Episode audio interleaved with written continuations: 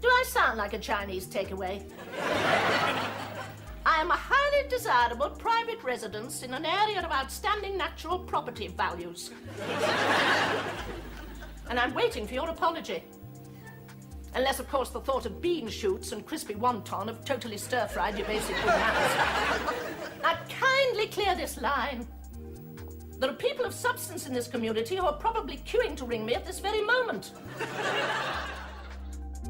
As the pretentious hyacinth bucket, ahem, bouquet, Dame Patricia Routledge took a feather duster to Britain's class system, brilliantly skewering a particular kind of Britishness as recognisable to the people of England as it is to anyone who knows anything about the nation's character. The legendary sitcom Keeping Up Appearances ran from 1990 to 1995 and quickly became one of the United Kingdom's most successful international productions.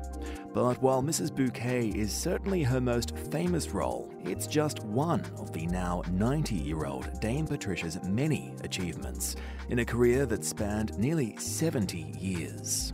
From her monologues as the suburban spinster Kitty, broadcast live as part of the comedy series Victoria Wood as seen on TV, to her many stage credits on both the West End and Broadway, this veteran legend of stage and screen has established herself as one of Britain's great dramatic performers. I'm Ben Rylan, and I'm delighted to say that Dame Patricia Routledge joined me here at Midori House for the big interview. So, Dame Patricia, I want to start by talking to you about your absolute passion because, of course, you are known for movies, you're known for television very much, but it seems to me that your absolute passion is still the stage. Is that a fair statement? Well, theatre is the test, really. That's where you learn your job. If you think of quite a number of very successful television actors, their basic training has been in theatre, and when it works, there is nothing like it. The immediate exchange of an imaginative, imagined experience with a live audience. There's nothing like it. It's quite wonderful.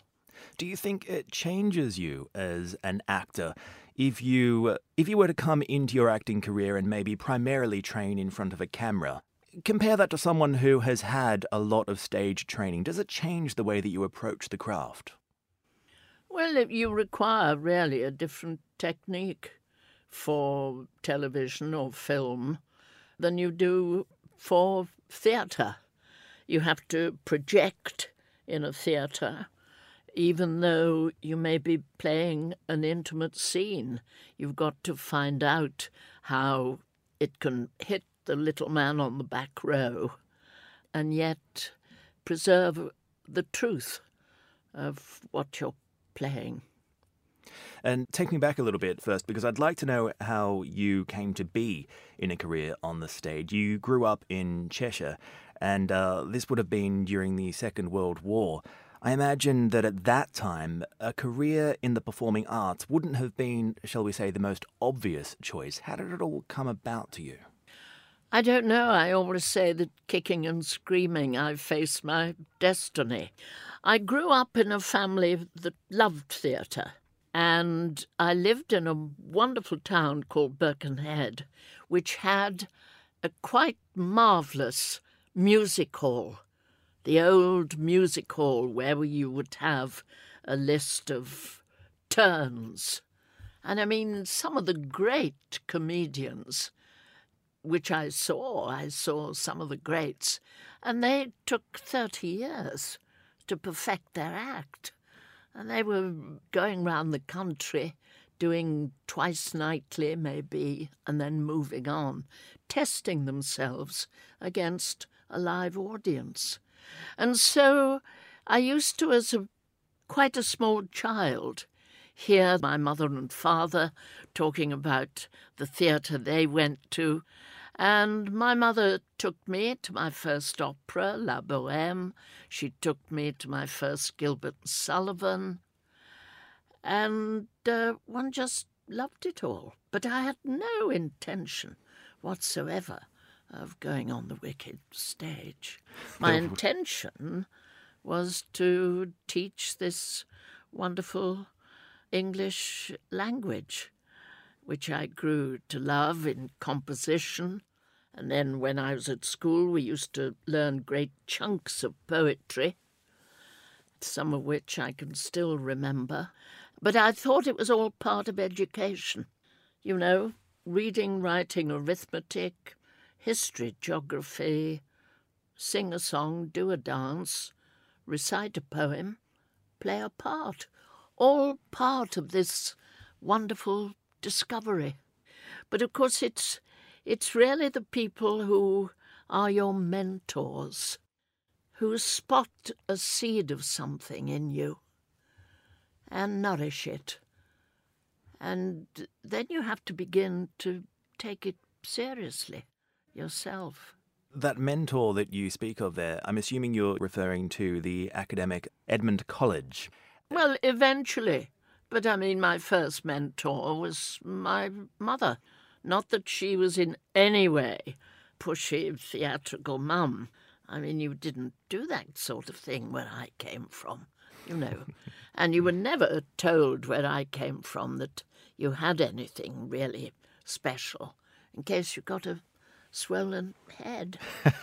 Did you feel as if you had something special, though? I didn't think of it in that way.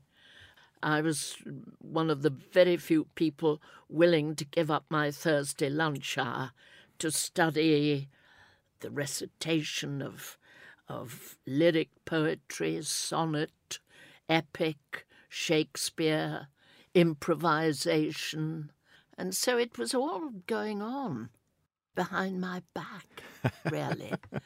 and then, of course, you know, I'm a great one for recognizing the signs. I think the great trick in life is spotting the opportunities, and the great skill is choosing the right ones. Let's fast forward slightly because you eventually, of course, made your way to the stage uh, at the West End. You made your London debut. When you got up on stage at the West End for the first time, of course, unmistakably, this is now your career. You're on the stage. Did you feel as if you'd made it? Never. You never feel as though you've made it. Made what? I had considerable repertory experience. There were repertory companies all over the country. And that's where you begin and make your mistakes and observe the more experienced players. The great tragedy now is that those repertory companies no longer exist. You would be part of a group of people who were there for 12 months two years, three years.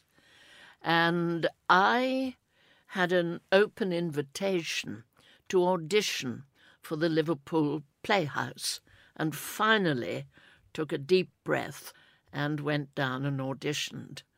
And I thought, if I'm not offered a job as an unpaid assistant stage manager, then that's the writing on the wall.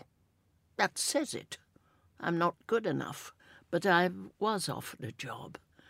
And then I trained further at a drama school, Bristol Old Vic Theatre School, very prestigious, and then began to earn a living. I always swore that if I didn't earn a decent living within four years, I would pack it in. Well, thankfully you didn't and thankfully Thank you've you. made it this far. Thank you. but tell me, it's it is always tempting to look back at something, whether it's it's uh, theatre or any sort of performing art, and say, "Oh, it used to be so much better than it is today." But you, of course, you do still go to the theatre very often. You're still mm, playing roles in the theatre often as well, well. I enjoy a busman's holiday very much. I like to see. I'm always amazed how they're up there doing it. You know, when I see someone like McKellen or David Suchet or Judi Dench or. I mean, this country is full of wonderful actors. I want to talk about your leap to Broadway. You did that in 1966 with a play by Roger Milner. Yes. It was titled How's the World Treating You? Now, the review in the New York Times, it was by Walter Kerr. It opened with this line The new comedy at the Music Box is yet another British import, and before it goes back, two of its players should be captured and kept. So the theatre review of the New York Times thought he should keep you on Broadway, that you weren't allowed to go back to the West End. That's a fairly promising start, isn't it? Well, it was very exciting.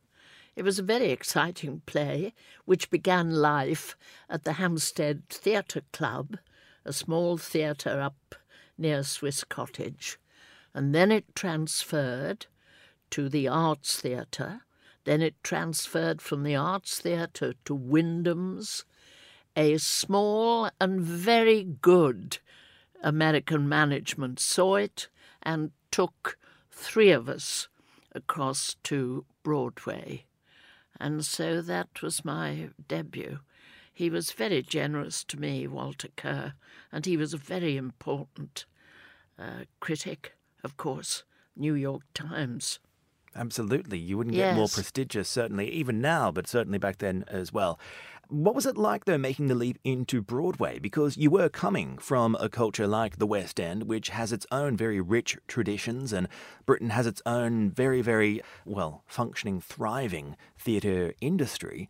Then to make the leap into Broadway, one imagines that it must have been a very different culture. Did you feel as if you were perhaps there, Dame Patricia Routledge, touching down on Broadway inside a spaceship, getting off onto this strange new planet?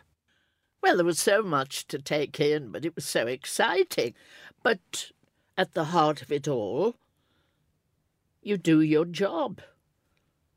I mean, you don't alter a performance because you're in New York. You tell the story and adhere to the character or characters in this case. There were three different characters I played, as you would when you first started to explore the play. I enjoyed it very much.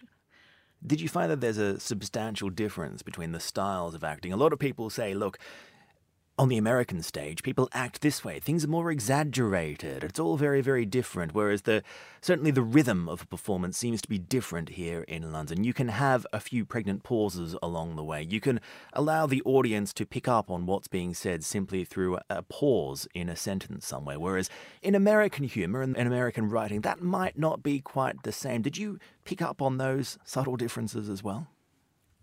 I think, with regard to comedy, the American audiences require it to be spelt out rather. I think we're subtler, really. And sometimes an American audience will not uh, grasp the irony of a, a character or a situation. But the wonderful thing about American audiences is the warmth of anticipation. When they come into a theatre, they're determined that they're going to have a good experience and they're going to enjoy the evening. And that you can almost taste it. I completely agree with that. You are, of course, most closely associated with television acting, and there is your most famous role, Hyacinth Bouquet. But that didn't come until the 1990s. I just want to talk about your initial foray into television because initially you weren't attached to any long term series for quite a long time. It was only that long term commitment that came later in your career. What was it about television that drew you to that form of craft? I can only imagine that at that point, back in the early days of, of your career, the idea of a, a theatre actor acting on television might have been quite different. A lot of theatre actors didn't really take such a kind view to the medium of television. It's good writing. One responds to good writing. Television, of course, began to give opportunities, wider opportunities, to actors who had spent uh, the major part of their careers in theatre. It was a medium that you had to address. I did take part uh, quite early on in some episodes of Coronation Street, and uh, all I knew was that I didn't want to get caught up in that forever. Was there something about the the process of acting in a soap opera that made you think not quite right? As I understand well, there it, were other adventures to have, more interesting, really. But it was nice to be asked, and I did three episodes, and then I departed, really. I'm not fortunate enough to have ever taken a role in a soap opera. I mean, there's still time in my career. Maybe I'll get to that point at some point. But my understanding is that acting in a soap opera, the metabolism for soap opera acting is actually quite fierce, and we often sort of look down upon the soap opera. But the craft and the effort involved in, in making a production like a soap opera is actually quite enormous. And the discipline. Uh, you know, you have to shape your life round the requirements of rehearsal and presentation. But I didn't want to get stuck forever in. That goes for uh, keeping up appearances as well. Talk to me about Victoria Wood first, because before Hyacinth Bouquet, there was Kitty. And your your participation in Victoria Wood, as seen on TV, that series, to anyone who knows you first and foremost as Hyacinth Bouquet, they might be surprised at just how, we could say, abrupt, maybe blunt, but how ferocious a character Kitty was. How grotesque. She... she was grotesque. she was grotesque. Absolutely. But somehow, Kitty being expressed by Dame Patricia Routledge, she doesn't come across as grotesque. Oh, she does to me, if ever I catch her. Oh, yes, I was terrified of that.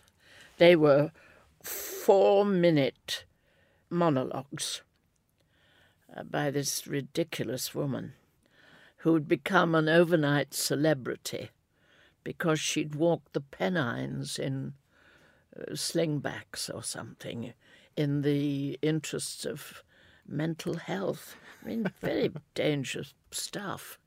But I remember I was terrified because they went out live. I was testing new comic material in front of a live audience for the first time. I mean, on the whole, you know where the major laughs should come, but there are always surprises. And Victoria used to find me hiding in the wardrobe area, you know, uh, reluctant to, to go out into the studio. And she'd say, Come on, they're all waiting for you, and so on. But um, very skillfully written stuff. I mean, I think with that kind of comedy and with the famous lady that we're going to talk about, I suppose, I think you paint with poster colours. They are larger than life, and so you've got to take that risk, really. Risk. It's what it's about. Risk. Speaking of risk, a lot of people who can watch those monologues, Kitty's monologues, they're easily accessible. People can relive them. But a lot of people won't understand or appreciate that they were done live. There was a lot of risk involved just oh, in the making oh, of this. yes. Oh, I was miserable. I was glad she didn't write any more for me. I think I begged her not to, really. Oh, I, you make me quite nervous looking back and thinking about it all. Nevertheless, there is something much more intimate about television, isn't there? Because at the theatre, people have really made an evening to come out and, and watch you. They're coming into your environment, the theatre. Whereas with television, you're being invited into their environment. We are coming into their sitting rooms, invading their homes, which is why people often uh, in the street think they can be very familiar with you. Tell me about the segue from Kitty into Hyacinth. It does seem like a bit of a, a, natural progression when we talk about it. Well, I didn't think of it like that at all. I'd done some of the wonderful Alan Bennett monologues, which he had written for me. And I remember when Victoria approached me about playing the Kitty role, and she sent me some scripts. And I got in touch with Alan and said that I'd been offered. The, he said, Is it funny? Are they funny? And I said, Yes, I think they are in a strange kind of way. And he said, Well, do them then. because he had already established the monologue, television monologue, with some wonderful writing. And I didn't uh, want to um, invade that uh, space. But he was very generous. You've reached a point in your career now where you've achieved so much on stage, on, on television, in films, and yet, in a lot of people's eyes, the defining role for Dame Patricia Routledge is going to be Hyacinth Bouquet. Oh, yes. How do you feel about that? Well, there was a life before that, and there's been a life afterwards. If people get stuck with that, I can't do anything about it. If it brings people into a theatre for a performance I'm giving because of that, I couldn't be more pleased. And they might get a surprise. Have you met people like Hyacinth Bouquet? Oh, yes, of course. I remember them from down the years. They're all over the world. They're everywhere. They're recognizable everywhere. They are recognizable everywhere, but the thing is, and this was interesting for me having having watched it as a young child growing up in Australia. There is something uniquely British about it, and yet it does translate well into other cultures because, as you say, they are everywhere. But at the same time, it does invent this sort of safe space for us to really pick up on a certain kind of Britishness and feel okay at laughing at that. This sort of assumed prestige that comes with a class society. But pretension is universal. I get letters from all over the world still. I know that they're going out everywhere still. And pretension that doesn't achieve its goal is at the heart of comedy. Malvolio, Mrs. Malaprop, some great characters in literature. And that's what's recognizable. People who think they're a cut above everybody, they're there in society all over the world. Did you feel that you understood her as a character beyond a caricature, she but as a leapt person? from the page when I read the first script. Oh yes, and I looked back and remembered ladies like that when I was quite young. I've always been a great observer of uh, people, so it came in handy. I would imagine that you still get requests not only to talk about it, but to also jump back into her character.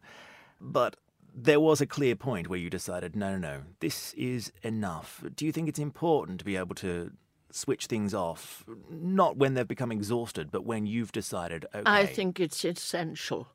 I always remember the great Ronnie Barker, and he would stop something when he was at the height of it.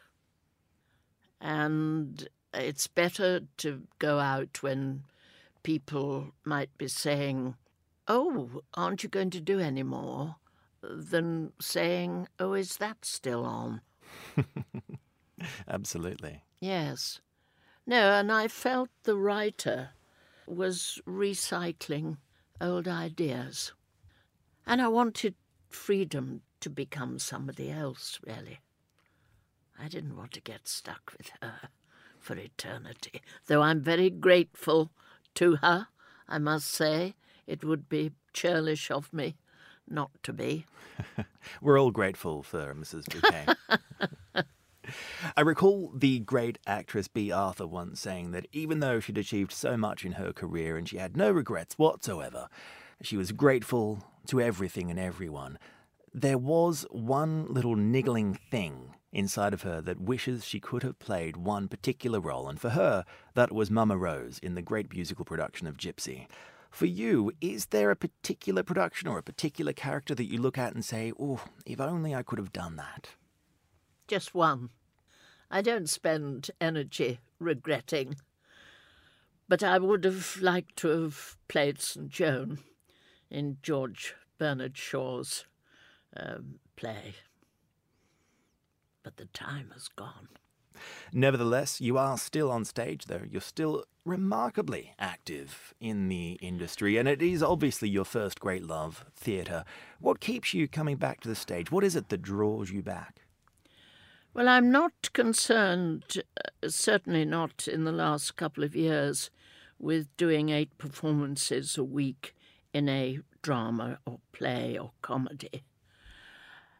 But I'm concerned now with what I would call being on the concert circuit with two presentations, one called Admission One Shilling, which tells the story of the great international pianist Myra Hess, who, at the beginning of the Second World War, well known and much loved, she decided that people needed some spiritual nourishment, and she suggested that they might give uh, some lunchtime music concerts in the heart of London. And I indeed saw and heard her play during the war as a schoolgirl up in Liverpool. Because not only did she organise the National Gallery concerts and play it, a great many of them, she shot off to other areas that had been badly bombed, as indeed Liverpool was, and played there. And I'll never forget not only the great gifts, but her whole demeanour. So there's that, and then there's another conversation with a wonderful man called Edward Seckerson, who he wouldn't like me to call him a musicologist, but that's the nearest description. His knowledge of all kinds of music is gargantuan. And ten years ago, he rang my agent and said, uh, It's one of the best kept secrets in show business, how much work Patricia Routledge has done in musical theatre and the amount of success. And would she have a conversation with me about it? And we'll do it in front of a small audience. It'll be recorded. It'll go out on Radio 3. And I had such a regard for him that I said yes straight away. Now, we don't do it too often in order to keep it fresh. It has a structure, but it doesn't have a script. And we presented it on Sunday last at the exquisite Haymarket, uh, Theatre Royal Haymarket in London, to a wonderful audience. Extraordinary, and so nice that you're still that you're still performing on the stage and clearly still absolutely enjoying it as well. Dame Patricia Routledge, it's been an absolute pleasure. Thank you so much. Uh, thank you for your time and your interest and your enthusiasm. Thank you very much.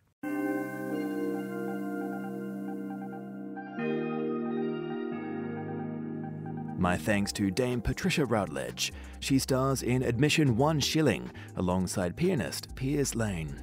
It's playing at the Royal Overseas League here in London on Tuesday, the 11th of June. The Big Interview was produced by Yolene Goffin and edited by Nora Hole. I'm Ben Rylan. Thank you very much for listening.